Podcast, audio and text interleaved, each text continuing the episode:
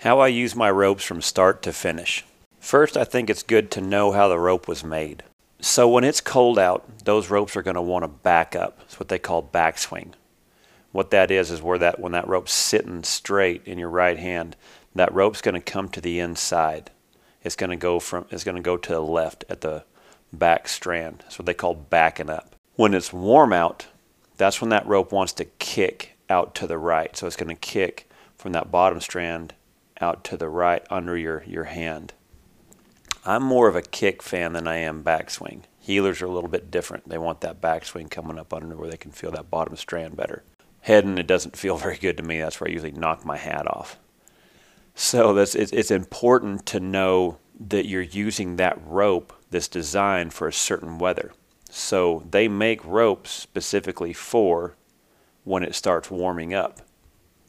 So when it warms up and they know that rope's going to want to kick out, they'll design that rope with a little more backswing in it.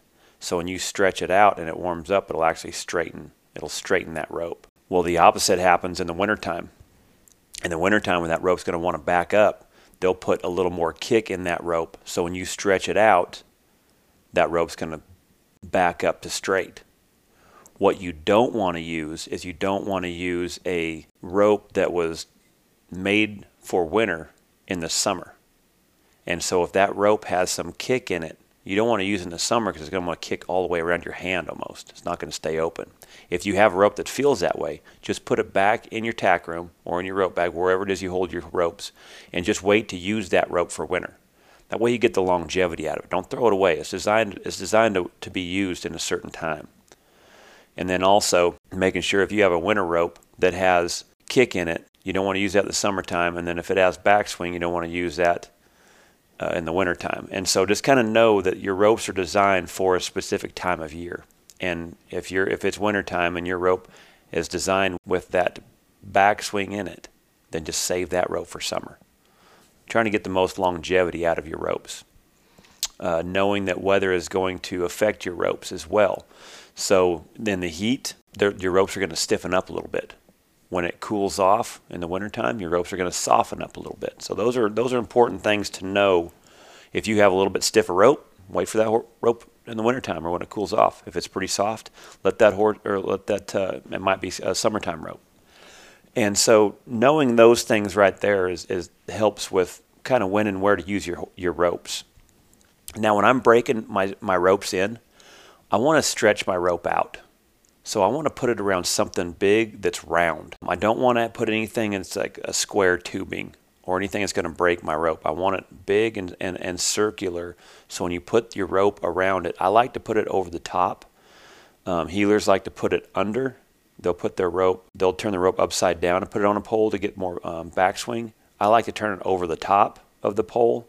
So then that way it, it keeps my rope a little more straighter or, or a little bit more kick. And so when I stretch my rope, I'll just put it around my waist. I don't I don't really mess with the whole dally and stuff. Um, I'll do it every once in a while if I'm trying to put some rubber on, on it, so it'll it'll bite a little bit better. But for most time, I'll just I'll just put it around my hips and stretch that thing out a few times, and then I'll coil my rope up and kind of put it in a loop size, and then I'll set it in my tack room for a couple days and let it rest, let it kind of breathe for a little bit. What that does is it stretches them fibers out and kind of lets the body go back to how it was designed to feel and put some body back in your loop and kind of get the coily feel out of that loop. And so once I let that thing rest for a couple of days, I'll go ahead and put a couple runs on it. And I want to also make sure that when I set that rope on the ground in my tack room, that, well, first of all, make sure there's no dogs around because they, them dogs love those uh, rawhide burners. So be, be careful of that. But I want to keep it climate controlled, keep it somewhat room temperature. You don't want it too cold and you don't want it too hot where they'll melt. And so I keep it climate controlled. Well, then after that, uh, for a, after a couple of days of letting them rest, then I'll put a couple of runs on the on that rope. So what I mean by that is I'll I'll turn a couple of steers with that rope. I'll run up there and rope, put some get get some rubber put on the on the uh, on that rope where it has a little bit more grip to it. Turn that steer, turn about two steers with it until it feels good. I try not to let it drag the ground after I get done roping, um, where you let your rope drag back to the catch pen. I'll I'll keep the rope in my hand and follow the steer all the way out just to make the rope last longer, where it doesn't get all the dirt in the in the in the rope and bust all those fibers loose. It'll affect the way that rope feels. I'll just put a couple of runs on it where it feels good, it's stretched out, and then I'll do the same thing again.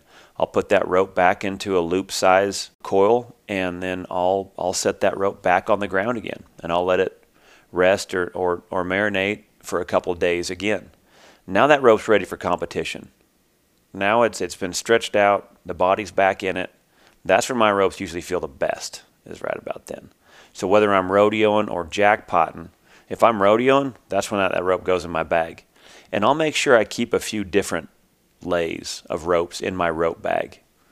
I'll keep a soft rope in there in case I get to a rope in a rodeo that's got some big horns, like real big horns. I'll keep it soft in there, especially in the wintertime where them ropes want to back up and soften up a little bit as well like at the NFR, I'd always keep a soft in my rope in my rope bag because the horns out there are really big and the weather's pretty cool at night. And if I got medium sized horns, I'm gonna have an extra soft. If I've got really tiny horns, I want a double extra soft. I want that I want that rope just folding around the horns when I throw that head loop where it doesn't wave off.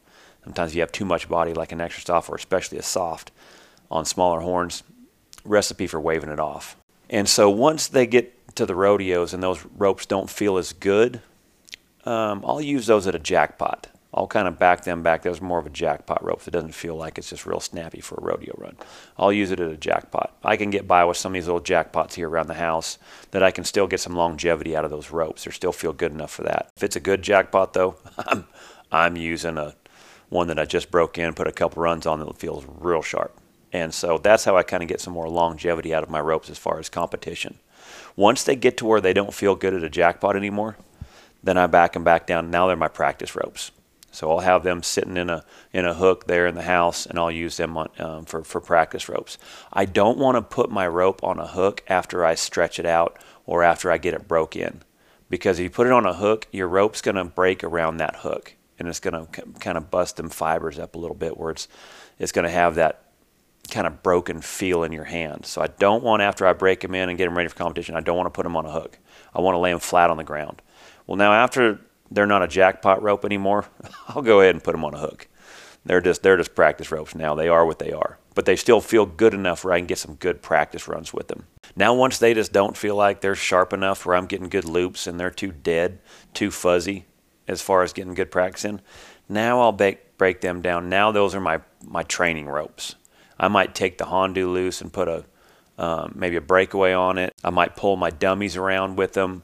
I might just heel, you know, steers in the in the pen with them if I'm just pen roping. You know, just training some some horses right there to learn how to log my horses. These are just training ropes or branding ropes. You know, where they're dead enough right there, where they're not too much body. Where if you go and branding and keep a nice soft set of ropes for that. Then after that, once them ropes are toast and they're not really good for anything else, then I'll sell them. Um, there's a lot of people who will buy used ropes for a lot of different things. Um, I put them on Facebook or Instagram and put them on social media. And a lot of times you can get a few bucks out of those ropes um, for people making, you know, lamps or some kind of decorative stuff with used ropes. And so that way, at least you get a little bit of money back out of your ropes because people can can use them. But that the goal is, is as expensive as these ropes are, is to get the most out of them, and that's how I use my ropes.